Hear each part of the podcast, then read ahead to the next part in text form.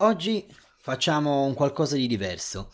La puntata di oggi sarà inedita perché non leggeremo come al solito una poesia, ma vi racconto come è nato Ore Contate, la mia ultima raccolta, perché si chiama in questo modo e quali sono le sue caratteristiche, qual è il pensiero che c'è dietro e perché no, anche perché dovreste leggerla e come dovreste leggerla.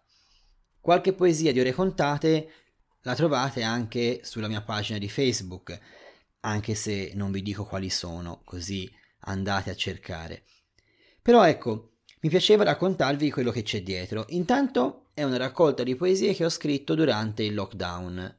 Questo è interessante perché è quello che ha partorito la mia mente durante questo periodo particolare e difficile.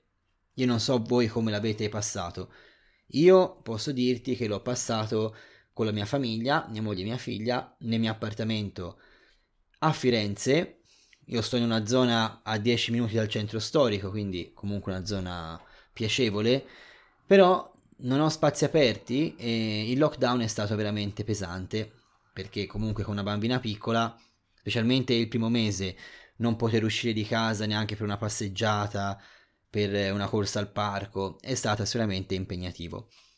E mm, questo libro ha rappresentato per me la valvola di sfogo di quel periodo lì, quindi è un grande amico, io voglio molto bene a questa raccolta, che si chiama Ore contate, sovvertire la realtà con la poesia.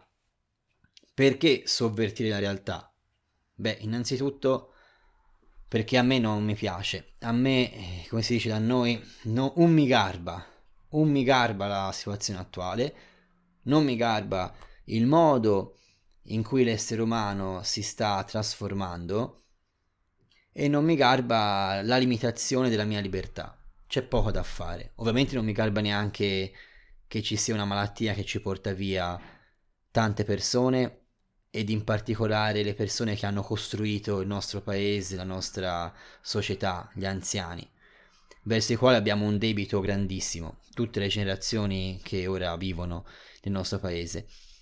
Quindi insomma, in questa um, raccolta io ho messo quello che secondo me serve per sovvertire questa realtà, ma non soltanto la realtà di questo momento, in generale, proprio mh, mm, la realtà dell'essere umano più profonda. In fondo la poesia eh, è sempre una ricerca interiore, no? Sia che riguarda la nostra intimità, sia che riguarda il nostro mondo. Sul retro del libro ho scritto Abbiamo le ore contate e questa è una bellissima notizia. non voglio sembrare un profeta di sventura, però perché abbiamo le ore contate? E qui vi spiego il perché di questo titolo. Abbiamo le ore contate perché il mondo, così come sta andando, non può più andare avanti. Ci rendiamo conto che la nostra società è arrivata a un livello di disuguaglianza, di ingiustizia, anche di accanimento nei confronti della natura. È così disumanizzata che non ha un futuro così com'è. Quindi c'è una scadenza a cui dobbiamo rispondere. Non, po- non, possiamo pensare di lasciare questo mondo ai nostri figli, non possiamo pensare di amare un mondo dove tantissime persone soffrono, soffrono in modo indicibile e noi neanche spesso ce ne accorgiamo. Quindi il nostro mondo ha le ore contate, ma ha le ore contate anche il nostro modo di vivere questo mondo. Cioè, eh, la nostra umanità è arrivata a un punto tale che o cambia e diventa un'umanità più pronta all'incontro con il prossimo, più consapevole della sua interiorità, oppure non ha un futuro come specie, rischia l'estinzione. Questo è quello che io sento, ma non lo sento solo io. Io sono sulla falsariga di tanti filosofi, pensatori del nostro tempo e di tutto il Novecento che hanno visto questa tragedia in atto e secondo me questo è proprio il periodo in cui si manifesta nel massimo della sua tragicità. Al di là poi degli episodi concreti, il Covid, una cosa o un'altra, però questo ha soltanto amplificato un processo che già era presente, una corrosione della società e di come noi concepiamo l'essere umano.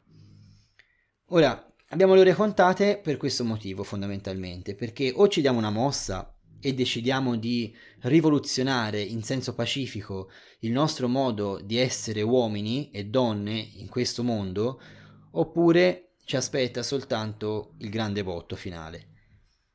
Però questa scadenza non è soltanto una tragedia nel senso di una catastrofe che ci aspetta, io non voglio che sia così, è anzi un'opportunità. Per questo dico, abbiamo le ore contate e questa è una bellissima notizia, perché finalmente siamo costretti a fare una conversione di rotta, a cambiare direzione, a rimettere la barra della navigazione lungo, verso il nord, verso ciò che è giusto e buono.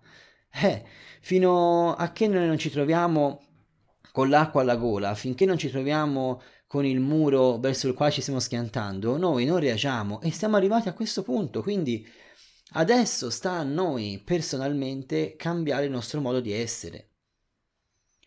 Un essere umano meno egoista, meno improntato al consumo e alla um, visione materiale, materialistica dell'esistenza. Riappropriarsi del rapporto con la natura, con la bellezza, con l'arte, con la poesia con tutto ciò che di infinito, di, di bello, di completo ci appartiene e ci abita. Una nuova capacità di guardare dentro di noi e dentro gli altri, avere degli occhi nuovi. Ecco, la poesia per me aiuta in tutto questo. Ci sono poeti che si sono suicidati nel Novecento, nell'Ottocento, perché vedevano gli albori di questa era e non si sentivano capiti e abbandonati, magari alcuni si sono anche lasciati andare alle dipendenze dagli stupefacenti, dalle droghe, dall'alcol, per affogare in quelle sostanze la frustrazione di non essere capiti. Io invece penso che voi mi capiate, non ci sarà bisogno che io mi droghi, metto, metto da parte gli stupefacenti e l'alcol, non mi servono, perché io credo che adesso tutti possono capire un discorso del genere. È una bellissima notizia in realtà, sempre che noi cogliamo la palla al balzo per affrontare questa rivoluzione. Sovvertire la realtà con la poesia. Sovvertirla nel senso di rivoltarla come si fa con la terra che ormai non è più feconda e che ha bisogno di essere rigirata da capo a piedi mettendo verso il sole a disseccare le radici ormai putrescenti per permettere a quella terra riposata e rivoltata di avere nuova vita. Con cosa lo possiamo fare questo se non con la poesia, se non con la bellezza, se non con l'arte, se non con uno spirito nuovo che vogliamo far nascere, un fuoco che vogliamo accendere? È necessario che questo accada. In più ho messo un sottotitolo Poesie e versi ora per ora perché ogni poesia non ha un titolo, ma è una ora, cioè l'ora in cui l'ho scritta. Quindi c'è una poesia che si intitola 22 e 40. Probabilmente avevo mangiato pesante quella sera perché dice tipo il corpo mi trascina via, ma il mio cuore sta resistendo. Marema, mi sa che peperonata o roba del genere. Poi, poi c'è un'altra che si chiama ehm, 1335, eh, che inizia così. Cerca di capire, non sono fatto per un mondo normale. Anche qui, chissà che avevo in testa. E altre poesie che poi, insomma, tutte intitolate in base all'ora in cui le ho scritte. Cavolo, sto osservando che scrivo in genere o verso le una di notte Oppure dopo colazione. Boh, non so se qualcuno di voi vede un nesso in questo. Dovrei dormire forse un po' di più.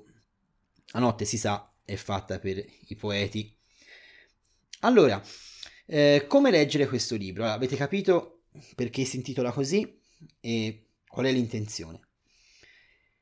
Come leggere questo libro? Io credo che il modo migliore per leggere questo libro sia modestamente quello che uso io, perché io in realtà sono il mio, il mio, primo lettore, anzi forse sono l'unico mio lettore, ecco, in realtà io mi leggo e scrivo quello che vorrei eh, sentir eh, dire dagli altri, cioè leggo le poesie che vorrei gli, astro, gli altri scrivessero per me, non me le scrivono e, e mi tocca scriverle per me. Infatti non so neanche se sono belle, cioè probabilmente fanno cagare, cioè sicuramente molte sono brutte, però sono quelle che a me servono. Come le leggo? Io le leggo tutte insieme, cioè io mi prendo una mezz'oretta, delle volte mentre cucino, mentre mh, aiuto a fare qualche lavoro di casa, quando sono da solo, prima di dormire, in un momento in cui mi posso prendere una mezz'oretta per me, metto spesso una musica di sottofondo con gli auricolari o con le cuffiette e inizio a leggere dall'inizio alla fine il libro.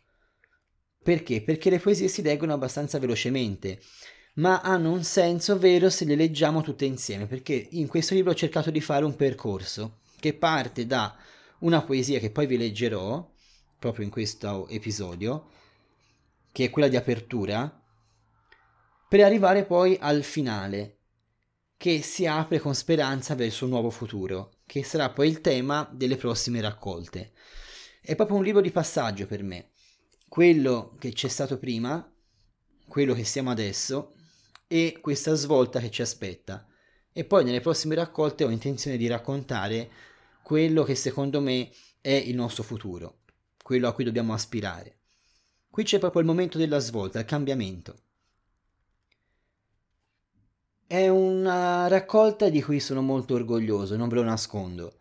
Non ha alcun valore letterario, io non scrivo per letteratura, eh, scrivo come facevano alcuni poeti del Novecento e dell'Ottocento, scrivo quello che il fuoco interiore mi detta, mi metto in ascolto, in ascolto di quello spirito che io ritengo esista e che parla al cuore dell'uomo. Non mi interessa se ha un valore letterario o no, assolutamente no, mi interessa che però risponde a quella voce interiore che anima il mondo e che parla a ciascun uomo, nella mia visione delle cose, che non è solo mia ovviamente.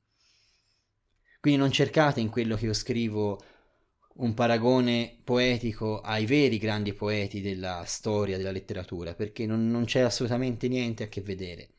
Il mio ha un valore in senso, dico quasi spirituale e mistico, cioè di, di, di un essere umano come voi che si mette in silenzio, in ascolto della voce che fa vivere il nostro mondo, di quello spirito eterno che parla al cuore dell'uomo. Poi ognuno questo spirito lo chiamerà come gli pare.